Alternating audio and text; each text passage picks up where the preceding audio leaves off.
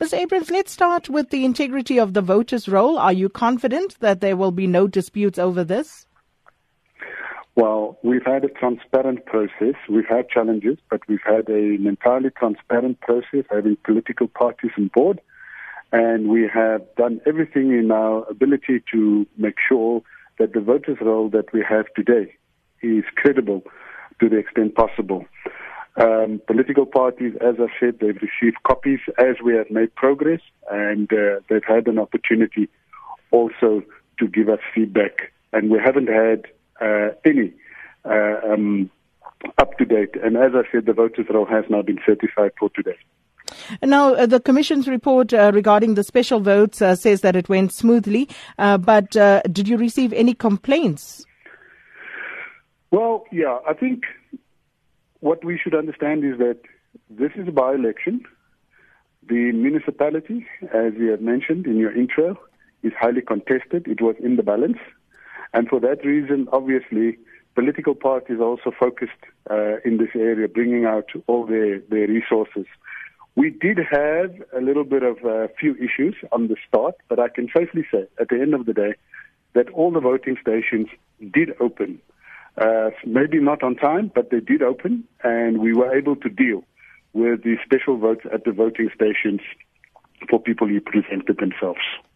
Can you confirm uh, whether you received uh, a complaint about incidents of an IEC officer who did not ink um, uh, voters and also gave extra ballot papers to certain voters? Yeah, well, first of all, there's there's a little bit of truth in it.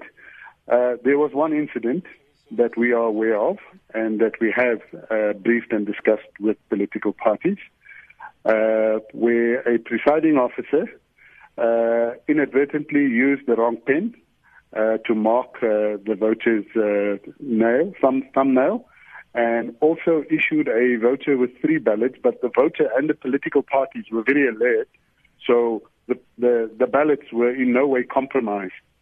Um, we, however, decided this as a matter of caution because what happened subsequent to that is that there was a lot of pressure on this presiding officer because of this one incident. So we replaced the presiding officer just as a cautionary measure.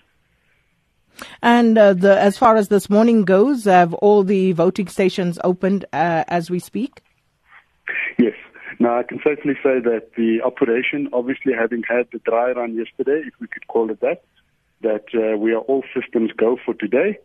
And uh, we hope that uh, we know it will be tight. There will be some niggling issues, as I said, that the contestation uh, is very high, but we will deal with that. We have a process in place. We have uh, we we meet about three or four times during the day with political parties where we address the issues and share uh, also all the challenges, and um, so that we can manage the process throughout the day. But it's going to be a long day ahead.